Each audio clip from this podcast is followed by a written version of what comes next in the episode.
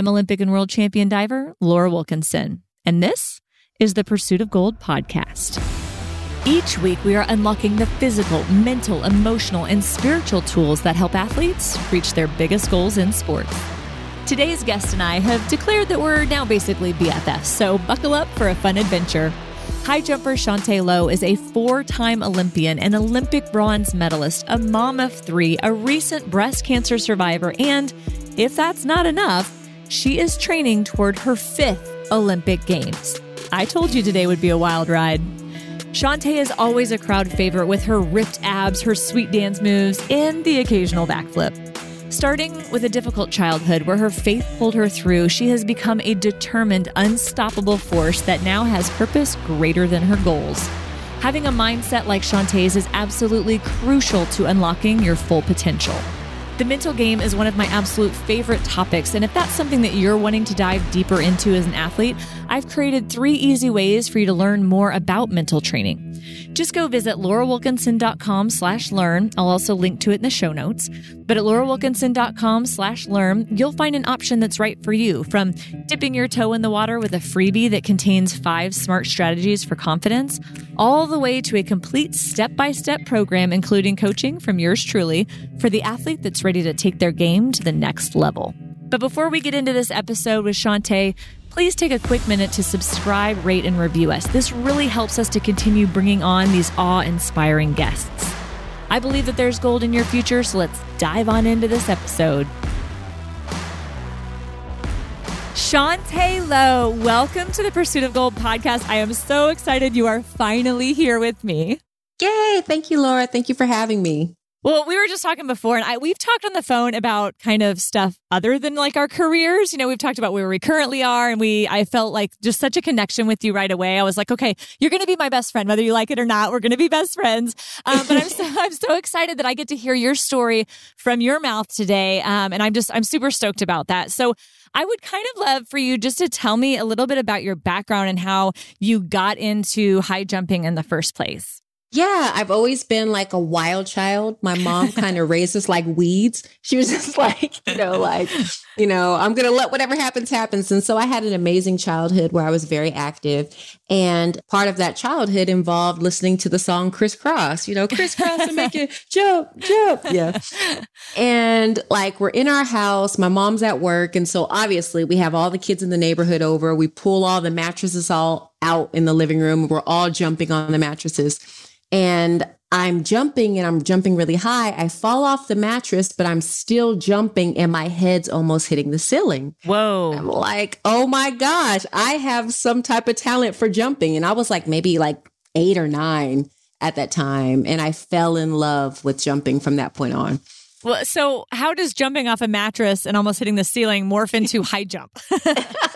So same mattresses. My mom was still at work. We actually pulled the mattresses out into the front yard, and I learned how to do backflips on those same mattresses. And so being able to jump high, pairing it with a mattress, and then I was extremely fast. I watched the Olympics, 1988 Olympics when I was 4 and fell in love. Oh my gosh, I have to go to the Olympics. So running fast, backflip, jumping high equals the high jump. That's a good combo. If you want to give up on the high jump and you've already got the backflips down, you can come over to diving too. I'm looking for a synchro partner. So I would love that. That would be awesome. And I've heard you do backflips sometimes at your events, for fun. Do you do that? When you're high jumping for fun? Yes, it's true. And I'm getting up there in age. So I'm okay, I have to make sure I could still do this amazing backflip because I know people are going to be expecting it. Do you do it on the mat or on the ground? I do it on the mat. Sometimes on the ground, but safer on the mat. Reasons. Yeah. Right. Gotcha. I understand that. I love it. Well, okay. I would love to know, because I know your childhood wasn't necessarily the easiest. So how did you kind of get through that? Will you take us through that a little bit, what that looked like?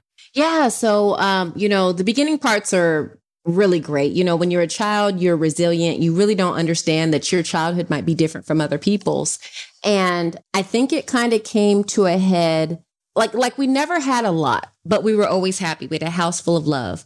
But then I think maybe in the 6th grade is where I really started realizing that we had a lot less than other people. And that's because we were actually losing our home. So in the midst of losing our home. We were homeless. And, you know, my mom had to break me and my sisters up. So I grew up with two of my older sisters and we loved each other, but they had to go live with other relatives. She kept me with her because I was the youngest. And then at that point, like, I just feel like my whole entire world was completely turned upside down. But I had my grandmother who was like really into faith, and she would take me to church. And that's where I started finding my normalcy. So being able to go to a church, interact with the church members, being able to pray, hear scriptures read, and just, you know, having that time with God was my normalcy. So no matter where I was or how dire the situation was in my life, I would always be able to find a home within the church. So that was huge for me, and being able to be resilient through all that was going on in our lives.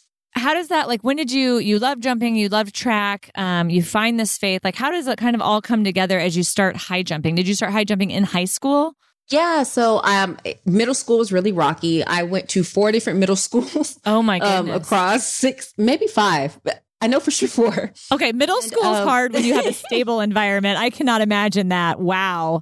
Yes. Yeah. 1, 2, 3. I went to 4 middle schools. 4. Yeah. It was awful. Oh, but, throughout that time, we started getting the opportunity to try track and field at PE. And I always felt like I had some type of ownership to track and field because I saw it when I was 4 and I was like, no, this is my thing. I'm great at this. Let me show you guys.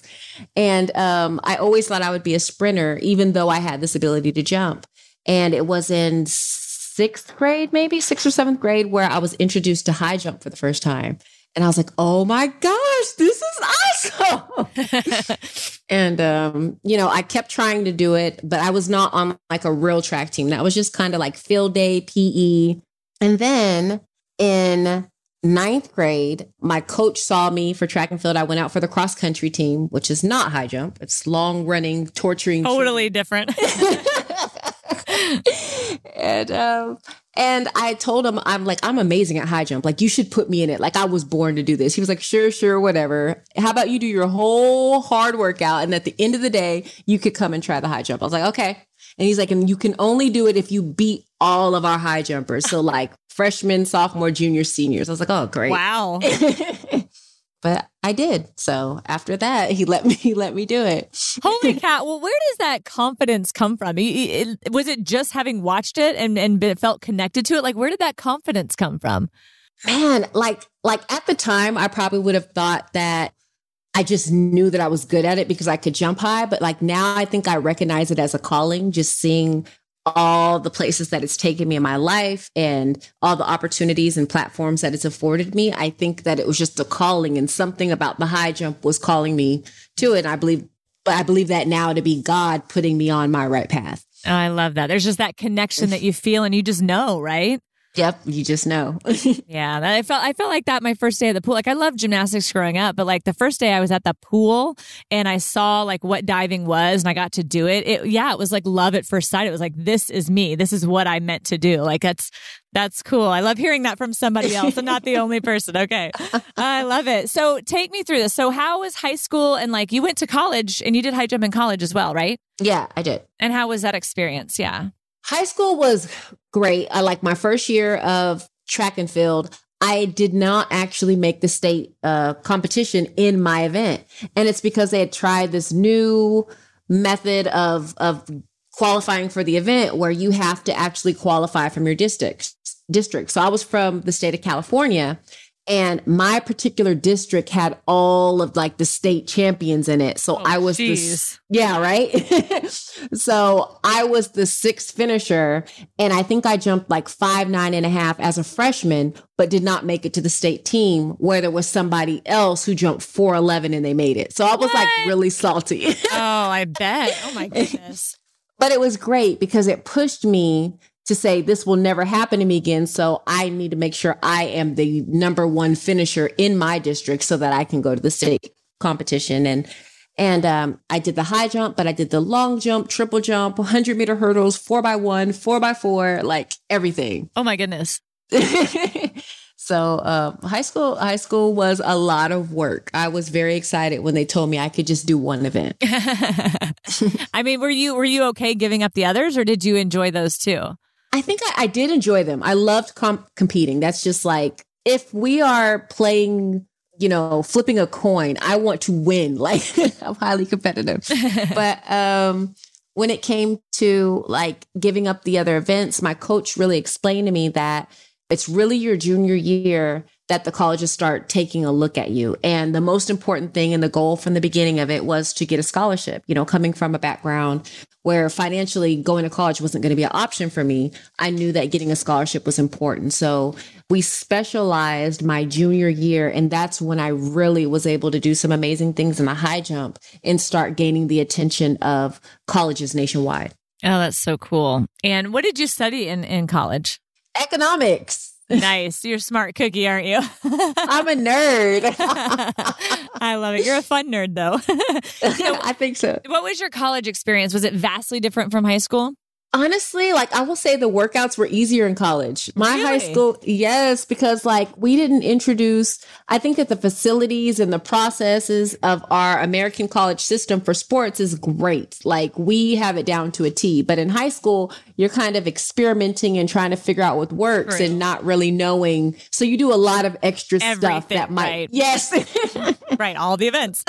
Yep. All of the events. So, you know, going to college, the athletic part was a lot easier, but I would say that the academic part was a little bit more challenging. And then trying to navigate being away from my center, which was my church, and having to experience life on my own outside of being told what to do, that was an adjustment. So did you find a church or a group that you could plug in with at school? Or were you, I mean, was your faith really tested at that time trying to figure that out and walk that alone? Definitely would say both. So getting the opportunity to kind of like go to the club, go to the parties, you know, being able to have a ton of fun, but then at the same time, understanding that what grounds me and kept me feeling safe and feeling like I had a constant home was church. I was the most homesick in college. And then that's when I found my way back to the church, but through the campus ministry of FCA first, so Fellowship of Christian Athletes. Yeah. Oh, that's awesome. I'm glad you got plugged in there. So how old were you and what were the dynamics when you were kind of approaching your real shot at your first Olympics in 2004? It actually started in high school, I would say, because there was one of our teammates who was a year, I think 2 years older than me, who got the opportunity to try out for the Olympic trials in 2000. So we all got to watch her and see her go through that process. I don't think she made it out of the first round, but just knowing what it took to get there. And so I knew that my sophomore year in college, it was going to be my first opportunity to try out for the team. And I made sure when picking the college that I wanted to go to, that the team that was going to be aligned around me had that same goal. So from day one, when I stepped on campus, we knew that, you know, that was what we were going to work for. Oh, that's awesome. And what was that experience like? Like, walk me through kind of your career. I mean, I know you're a professional speaker and you know how to deliver your speech, but like, I want to hear your experience. Like, bring it to me. I'm an athlete. I understand you. So like, walk me through your journey. Okay. So like on the college campus, you mean? Just your journey to like the Olympics. You've been to 4 Olympic games. You've done a lot of things and you're not done yet. So like, let's just start. Like, walk me through all your experiences. I would say the first and the second one were the most challenging, but for two different reasons. So the first one was challenging because you really, you know, you believe in yourself, you understand what the process is, but you don't know what that experience is like until you actually get there. Being in college, you understand, I think it was the first time I had to compete against professionals. So people who are paid to do this for a living. And I think when you walk onto that, you know, that track and field stadium or at the pool or whatever it is, and you see their uniform versus yours, that's really the big like differentiator. Like, oh my gosh, I'm wearing a Georgia Tech baggy uniform and these people are wearing Nike's, Adidas, Mizuno, like, and those companies are paying them to wear their stuff. Is that intimidating? Yes. Yes. And I think that, so like the way that it works for track and field is we go to the competition. They have 2 rounds. One's the prelims, one's the final. In the prelim, I want to say there's probably about 30 to 35 different women, maybe more than that, but I'll just say 30, 35. We're separated in 2 different competitions and they narrow it down to like 15. So then once they get 15 jumpers left, they stop the competition. And then we have to come back 2 days later and do it again. They start the bar all the way at the bottom.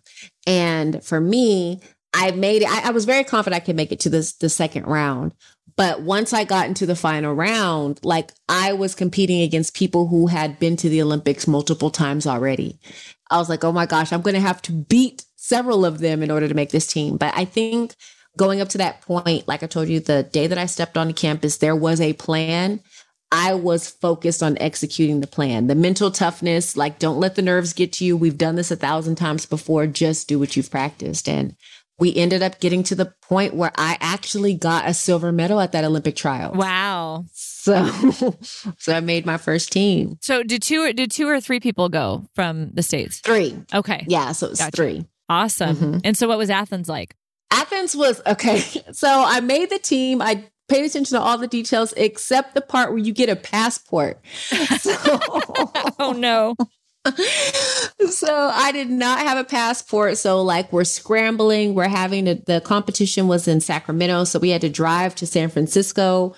Somebody had, I don't even know how they got my birth certificate. They had, thank goodness I was, yeah, right. So I'm from California. So somebody had to drive from Sacramento to like, maybe like 8 hours down the coast of California to get my birth certificate, bring it back just so that I could get a passport. Oh my! And because it was so late and there was like so much security, I actually was not allowed into the Olympic Village in the beginning. Oh my goodness. Because I didn't pass the background check. So, but it was great. It was like, I think it was good because I wasn't stuck in the village and I got to experience Athens. I got to see the wild dogs walking around. I got to see, you know, the gyros being made at our gyro being made in the streets. And I had a different experience from everybody else, but I loved it. Oh, that's cool. Did you get to go in the village at the end?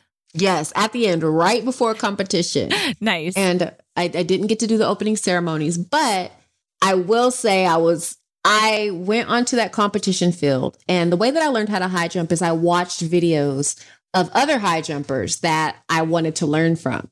And when I got in the competition and I saw the people from the videos that I learned from, I completely lost it. That's awesome. So yeah, that was my first experience. That's cool. So how do you regroup? You've still got a couple years of college left. And then I'm assuming you went professional after that leading into Beijing. Yes, I did. So I had a couple years, but I kind of did like a detour. Like the next year I went to World Championships and I got a silver medal. And at that point, like when I was competing in college, it was always me jumping by myself. So by the time I came in, all the other girls were out. And I was just like, man, I could stay here just for the sake of staying here. But I think that it's really time for me to push onward and start competing on a professional level. So my junior year in college is when I made that transition to becoming a professional athlete. How did you walk into that? Because it is a big shift in a lot of ways. Like, how did that impact you? It was an adjustment. So I think that the biggest thing that suffered is I had that battle where I was like, well, shoot, I'm a professional now. Like, I don't let me like not go to school anymore. I really seriously wanted to drop out. My coach fought me and I remember being so mad at him. He fought me. He was like, no, you get your education. I was like, no, I need to get that money. Right. But he fought me and I listened to him because I really respected him. And I believed that his opinion was not selfish. It was for my life. And he told me to think beyond athletics and what was I going to do if I didn't have a degree and my career was over? What was I going to do then? And he reminded me of how I grew up and said, you don't want to live like that for the rest of your life. Make the decision to set yourself up. And so that's where I went back and I finished and I got my degree, but I also met my husband at the same time. Then, I have a husband, then comes baby. So like, but there was another Olympics in there somewhere. There was. So like, it went medal, professionalism, marriage, baby, graduation, then next Olympics. Oh my goodness. So what, okay. So Beijing, your second Olympic Games, you now have the experience of what that's like. I'm assuming you got to be in the village the whole time this time. And you, what was your mindset? How was that different this time? And it turned out really well for you, but it didn't play out in a normal scenario. So walk us through that. So basically, you know, like, and the reason why I mentioned having, you know, the baby was because I went into Beijing with a nursing 11-month-old. Oh my goodness. It was probably the hardest way that I could have done it, but obviously I wouldn't do it any different. Being a mom is like one of the most amazing gifts. But going into that competition, I had that same mindset I had at that Olympic trials in 2004. It's like, man, I just have to execute the plan. What we worked on all this time, like we have to execute. And it was like the worst torrential rain that you would ever imagine in Beijing. Oh, man. Because they were doing it on purpose to try to control the smog. Unfortunately, when the rain came, it came while I was competing. So I ended up jumping the best that I could that year, which was great, but it was just good enough to get a sixth place finish. And even though I was disappointed, I was happy because I knew that there was nothing else I could have done. I left everything on the track. Yeah, that's that mixed feeling. I kind of had a similar experience in Athens where like, you know, you did it all, but it just didn't quite turn out the way you wanted. Mm-hmm. Absolutely. But that sixth place changed. It did. So I think like one of the biggest things I'm proud of is that, you know, I kept my integrity intact. There, surrounding the 2004 Olympic Games, there was a lot of talk about doping. That's where I was kind of introduced to what was going on. A lot of people cheating and finding ways to shortcut the system to give themselves a boost. Mm-hmm. And that was something that was never an option for me. It's like either I'm going to have it or I'm not. There's no trickery to getting it. I would feel so guilty that I couldn't do that. And in 2008, same thing, you know, obviously from that day to this, that's still my philosophy. But three people that had finished ahead of me in Beijing didn't have that same mentality. And actually 8 years later, they found out that three women had cheated in those 2008 Olympic Games. And I was actually an Olympic bronze medalist. So they awarded me that medal 9 years later. So what was that like? I have so many thoughts. I want to hear yours. Yes. So well, I'll say the number one question that I always get is how did they not find it till 8 years later? And what usually happens in our event is that we have an A sample and a B sample. They test your urine after competition. The A sample is tested immediately. So that's what they use to give you your medal right then and there.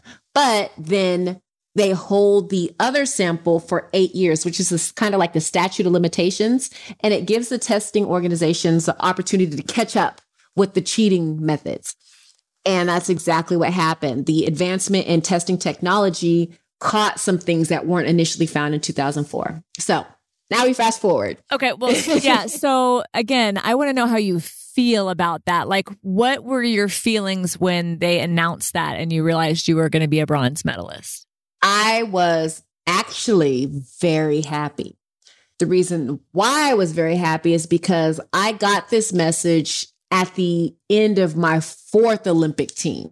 And I had just finished fourth place and I was sitting at home and I got some messages on social media and like a whole bunch of people were sliding in my DMs. I was like, what's going on? Basically, it was the European athletes who had gotten the news before I did. And they were just like, you are Olympic medalists. I was like, you guys are cold-blooded. Like, how are you just going to be teasing me when I'm at home? And no, it was true. They had actually caught some people doping. And I was happy. I was happy because I was not a medalist after four Olympics. And then all of a sudden, you know, now I am an Olympic medalist. And then obviously the anger tried to creep in, but I'm a firm believer that everything happens for a reason in the right time. And when I was able to go and get my Olympic medal and my kids were there, like two kids that weren't even born yet. So like my daughter who was only one was like, you know, 9 or 10 by the time I got the medal. And then two other kids that didn't exist got to be part of that medal ceremony and watch their mom get Olympic medal. So no way. I couldn't be mad about that. Oh, that's so cool. I didn't know they did a whole ceremony for it. That's neat. How did that play out? Well, I think that there were some other athletes. Unfortunately, my case was not an isolated case, and there were tons of athletes that were given reallocated medals. And one in particular was that there was a guy that was in the airport and he got his medal in a garbage bag. Oh my goodness. He talked about how demoralizing it was to get an Olympic gold medal at the airport in a garbage bag, that they wanted to make sure that that never happened again. And so in my mind, I was like, if this ever happens to me, I want it done like this, and this. And then when I had the opportunity, I already had the plan. Like, look, this is what I want. So where did you do the ceremony? So they had the USA Team Awards in Los Angeles, which was great because my whole family's from California. They had it at UCLA. And like Carl Lewis was there, Michelle Kwan, Allison Felix, the whole like Winter Olympics team getting ready to go to Sochi. It was great. It was amazing. Couldn't have had it done better. Oh, my goodness. That almost sounds better than the actual ceremony at the Olympics. It was so much better. I got to wear a ball gown. I got to give a speech. Wow. Like, you don't get to do that. No, we have like wet hair on the podium, no makeup. Like, yes. Yeah. My hair was on point. Eyelashes were banging. Makeup was done right. It was good. Nice. Well, okay. I have to ask you, what keeps you going? Because after 4 Olympics, and, you know, you didn't even know you had medaled at the time that you finished your 4th, like you said, but you were still going. Like, is there what is it that keeps you going? You're a mom, you have kids, you know, you've got all this other stuff going on. Like, what keeps you wanting to do this? Yeah, I thought I was done. After I got that medal, I was like, okay, good. Finally, I'm done. I can close this chapter. You know, I've done everything that I want to do in track and field. This is great. But for what happened was last summer, I was actually diagnosed with breast cancer. It completely rocked my world. I thought that I was going to die. You know, being a mom, it was just terrifying to think that at 34, that my life was completely over and that my kids were going to be here without a mom. And in that process, I learned that like that feeling of fear, I was not alone, that the statistic was that 1 in 8 women in their lifetime would be diagnosed with breast cancer. And I was like, this is crazy. Like 1 in 8, like how do we not know this? And the crazy thing is we hear it, but it doesn't resonate if it's not directly impacting our lives. Right. And so this time I was like, no, I need to let more women hear this. And the reason why is because I was misdiagnosed before I was actually diagnosed with breast cancer. Oh, really? I found the lump a year before, and I was like, look, there's a lump. They did an MRI. They did an ultrasound. But the doctor looked at me and he said, you're young. You're too young. You're healthy. You're fit. There's no way this is breast cancer. I want to see you in 6 years. He said specifically, do not come back for 6 years. What? And I was like, okay, cool. Great. Because in 6 years would be when I should have had my first mammogram. Right. And you don't want to think it's real. You know, you don't want to assume it's real. That's scary. Yep. And so that was his professional opinion. But something inside of me was like, this is not right. He told me it was a lymph node. So I did every single lymph node detox that there was known to man. And it wasn't getting smaller. It was getting bigger. And so finally, I went back into the doctor's office, got a second opinion, and immediately went into the whole whirlwind of biopsies. Oh, my gosh, it's positive. And the worst part, I was so confident that it wasn't breast cancer that I brought my kids to the appointment to get the results. Oh my goodness. So that was awful. But once I finally got to the part where I realized that I still had options because it was so early, I wanted to say, what can I do to warn other women? And I think the loudest microphone that I'll ever be able to have is the Olympic Games. And so I started training. I did a double mastectomy, which they take out all the breast tissue. And then I did chemotherapy for 5 and a half months, lost all the hair, eyelashes, all that stuff. But throughout that whole process, and then with the strength of God, because I couldn't have done it on my own, I decided to train, and I trained through the entire process. And I'm still preparing for Tokyo because I want to raise awareness, because if I had waited till I was 40, I wouldn't have made it to my 40th birthday. Just that's how dire it was. So, wow. There's so many questions I have from this.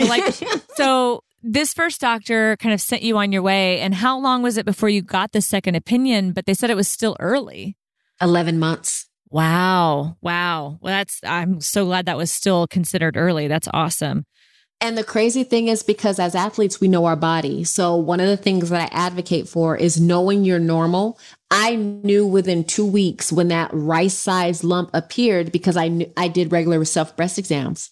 So where the earliest stage you can catch breast cancer is stage 0, I caught it at stage 1, but that's only because they ignored me when I found it at stage 0. Gotcha. Well, and I'd agree with that, because I had a scare about a year and a half ago, and because I found a lump as well, and we went immediately in, had the mammogram and all that done, and found out it was something else, but it was the same thing. I was like, I know my body, and this isn't right, and you know, but my doctor fortunately listened to me, so we were able to check it out. But yes, definitely, I would totally advocate for that too. Like, you know your body, and it's always better to err on the safe side and have tests done and find out that it's not anything than to wait and find out it's something more advanced, for sure. Absolutely. So were you actually retired before the breast cancer diagnosis, and that forced you back into training, or like what was the dynamic there?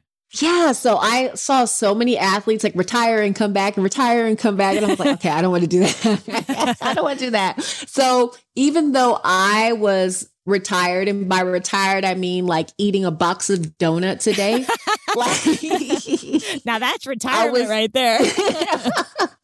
I was still training enough to where if I changed my mind, I would not be starting from ground zero. But not really training, but enough to where I could still move weights, or I could, you know, run a set of stairs, or like run a mile, some, you know, stuff like that. So not competing, but still in good shape. That kind shape-ish. Shape-ish. All right. It was a shape. There was a shape. It was probably pear. The shape was pear. Oh, I can't ever see you being pear-shaped. Okay, you're like ripped. Okay, so I have to ask you, who is your coach? Is your husband your coach now? He's not, but he helps me. So okay. He knows my high jump more than anybody else. And I was like, this is probably the most, it's kind of weird. I've been in the same program since college. So, okay. You know, I'm very, very close with my college coach. If I ever need any type of assistance, like he's there, he has me. The plan is this year to go to him if I need like consultations, mm-hmm. But the reality is, in 2016, I prayed every day and asked God, like, what should I do today? And that's how I trained. Yeah. Is that what you're doing now? Ish. A combination ish. Right. Ish. I'm trying to get back up. Like right now, I'm going back to the foundations of what I know it takes to get me in shape. But it worked so well in 2016 that I would definitely consider doing it again. Oh, I love that. Well, and I know this year's been different too, because you were gunning obviously for Tokyo 2020, which has now been postponed to Tokyo 2021 with all the COVID and having, I mean, just going through chemo, I'm assuming you were kind of high risk. And I know I've seen you working out with like masks on and taking those precautions. So is it mostly at home right now that you're training? Yes, I'm trying my best to figure out a way to make home a great training facility. I think probably the most difficult part that I'm struggling with now is that I love to run. And I love to run straight, long distances. And I've been doing it on the concrete, and it's playing its toll on my Achilles. So like I have to make adjustments. And so I'm looking at the different treadmills, like the NordicTrack, the Peloton, and they're just so expensive. Yeah. Yeah. Well, hey, I have a question for you, because I'm kind of a jumper too. Like I'm a diver. So I do the quick twitch, like flipping type stuff. And I've always thought, at least been under the impression, granted, I feel like everything changes every 5 years. There's a whole new plan. But I've always heard like distance running, distance doing anything like endurance wise is not good for a fast twitch jumping type athlete. Is that not true? Because you obviously jump so high.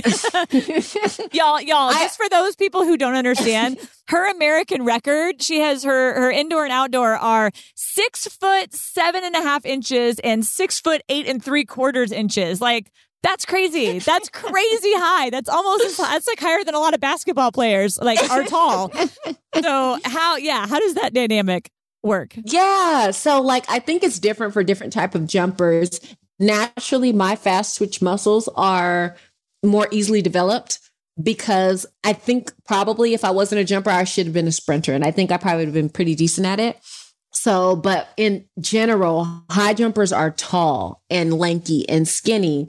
And I think that for those athletes that are generally slower, it probably doesn't make sense to do a lot of long, slow stuff. Gotcha. So I think that. So you got to know your body type really well. Yeah, that's that makes sense. So what does this next year then look like for you? Because you are now done with the chemo. You're back at foundations and training, but probably trying to do that safely at home. But you're also homeschooling your three children.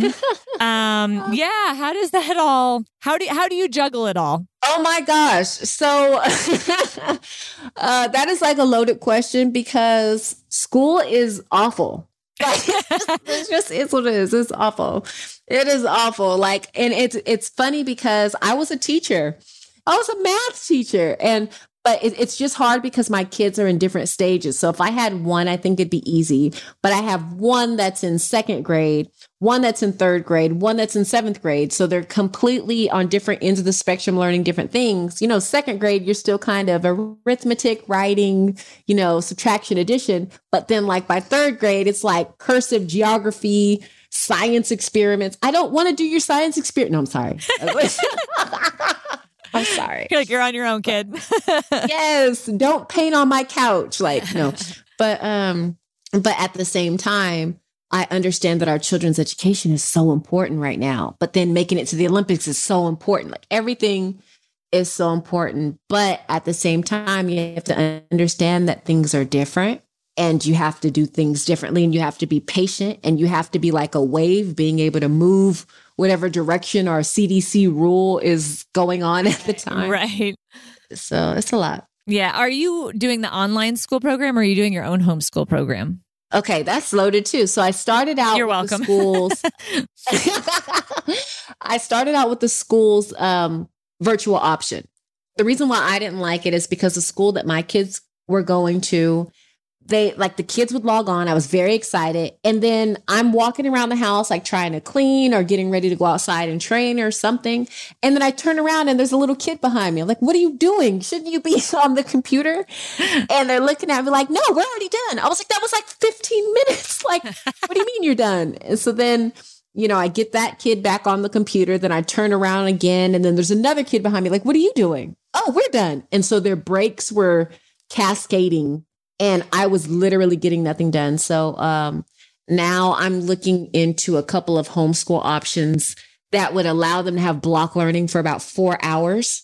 And then I could go do what I need to do for my 4 hours. Gotcha. That makes sense. Yeah, we kind of did the same thing in the spring when we had to do the online school with ours. It was a mess. It was so hard because we have four and I've got one in preschool still. And then I've got first, third and fourth grade. So they're, you know, I don't have a junior high kid like you, but they're all at kind of different places. And we got the little one who's always just running around, you know, so the online was not happening. And so we decided and the schools just didn't seem to know what they were doing. And there was no like, yeah, there's just no consistency. And, you know, little kids need consistency. They need a structure and routine to feel safe and to be productive. And so we just decided to do our own program. And so we've been kind of doing that. But I'm fortunate. My husband's at home too. And so he takes the lead on it, but we tag team. And so, yeah, it's just been crazy. But yeah, I agree. This is definitely, I think you have it worse. Interesting time in history right now that we're all going to be, you know, thankful for in some way. So we're trying to find the gratitude in the middle of the insanity. Right? Yes. And, you know, I've talked to a couple of my friends and one of the things we've discussed is possibly getting a group of other kids together that are in the same class and in the same grade and hiring a nanny that would just be on or a grandparent that would just be in the room with them virtually so they could see the screen. So we're trying to figure out the dynamics of how to make that work and finding the other kids in the in our kids' classes. Oh, that's a really good idea. Well, I hope that works out for you guys. That's very cool. Well, so what's kind of next on your agenda? Like are there any competitions even on the calendar or is everything just up in the air right now? So I think that as Olympians or athletes, we're having to find creative ways to make it work for us. I think if I depend on other people to throw competitions, I probably won't get my competitions. So I'm figuring out ways to have my own set of a series of meets. Oh, yeah. And so figuring out the process of getting them certified, making sure that they count, because I could have a whole track meet with just high jump. And so I'd make it an invitational, know who I want to be there. That would kind of push me to compete well, to give me great competition, to prepare me for the Olympics. So that's kind of where I think that I'm going to have to, the direction I have to go in. And then I have to figure out what kind of safety precautions I'm going to have to take to make sure I stay safe. Wow, that's a really interesting way to do it. Like, so do you still have to qualify for the Olympic trials? Yes. Okay. And is that happens like at a meet that you can maybe have certified, or how does that work? Yeah, that could happen at a meet I have certified. So I'll have to have an official there to do the proper measurements. I'm going to have to make sure that, that I don't know, whatever it takes, I have to make sure that the landing area is regulation, that the surface is regulation, that the spikes I'm using is all regulation. So yeah. But it's worth it. Totally. So I guess I know one of your biggest goals and your reasons why right now is to bring the awareness about breast cancer and knowing your body and taking care of yourself. Mm-hmm. I love that. What are your other motivations? Like, what do you, because you get up at like 4:30 in the morning sometimes. I know you post about that and you're up and you're sweating and I'm like, oh, good Lord, honey, I'm not even awake yet. So, and you're like done with your workout for the day. So what gets you up and keeps you motivated on those mornings where you're like, I don't want to do this? Because I know there's those, even the most motivated person has those days. Yeah. Like, to be honest with you, and I've said it before, it's like, you know, when you go to the Olympics, sometimes it's a selfish pursuit. It's a goal that you had and you want, and not in a negative way, but you want to do this thing that's really huge, but you figured out a way to get it done. You've sacrificed for it and your reward is getting it. Mm-hmm. For me this time, just being able to sit there with like a 22-year-old girl with stage 3 breast cancer and knowing that there's a lot of college age and high school girls that might have the beginnings of those things that they should be looking for. But we have a society that says, no, not until you're 40 because mammograms are expensive. Like, I want to change that. And so my motivation is I want somebody to see me at the meet. Like, why is she bald? I remember seeing her. She had long hair. Like, what's going on? She changed her look. And then clicking and doing some further research and like, oh my gosh, this is what happened, man. Maybe I need to check myself. It's like when you watch the relays at track meets, you see that people, they run fast in their individual events, but when they get the stick for that relay, they run faster and more efficiently and with more ferociousness than they did before. And that's how I feel with this competition. I'm going at it with more because it's not for myself. Like I want my daughters to grow up in a breast cancer-free world. And so that's what I'm doing it for. I love that. When you have a motivation that is bigger than yourself like that, that's when you change the world. And I think that's what you're starting to do. And I love it. And I'm totally in your corner and will be cheering you on every step of the way. Because like I said, I'm making you my BFF because we just... I was about to say, like, we're best friends. So, we're totally best friends, even though we've never even met in person. So we're still best friends. I know. We're going to go to each other's meets. Totally. I hope we're not competing at the same time. Oh my gosh. We're going to make it work. We're going to figure it out. For sure. For sure. Well, Shantae, where can people follow you online to continue to be inspired by you, to learn more about your story, to, you know, learn exactly what you're trying to promote, how to take care of themselves and be on the lookout and help other people be aware? My biggest platform that I use is probably Instagram. So at Shantae Lowe. I'm on LinkedIn a little bit, but I think like my biggest joy is being able to connect with people or their organizations virtually and have like one-on-one or like athlete organization interactions. And so I've been doing a lot of those. And I really enjoy when people get to ask me their questions personally and I get to answer them. And just I'm an open book. Like I said, I am an open book and I feel like my journey is not for myself, but to benefit my fellow man. So, yeah, and she is. And thank you so much for just being open and vulnerable and being that open book with us so that we can learn from you and be inspired and encouraged by you. Oh, thank you, Laura. Thank you so much for tuning in today. And please be sure to subscribe, rate, and review our show. This allows us to keep bringing on amazing guests, and it also helps other athletes to find this show. Make sure to check out the show notes to follow us on social media and learn more about our awesome guest. To hear all of our amazing episodes, head on over to thepursuitofgold.com or wherever you listen to podcasts. The Pursuit of Gold is proud to be a Podigy production. That's all for now. Make sure to tune back in next week.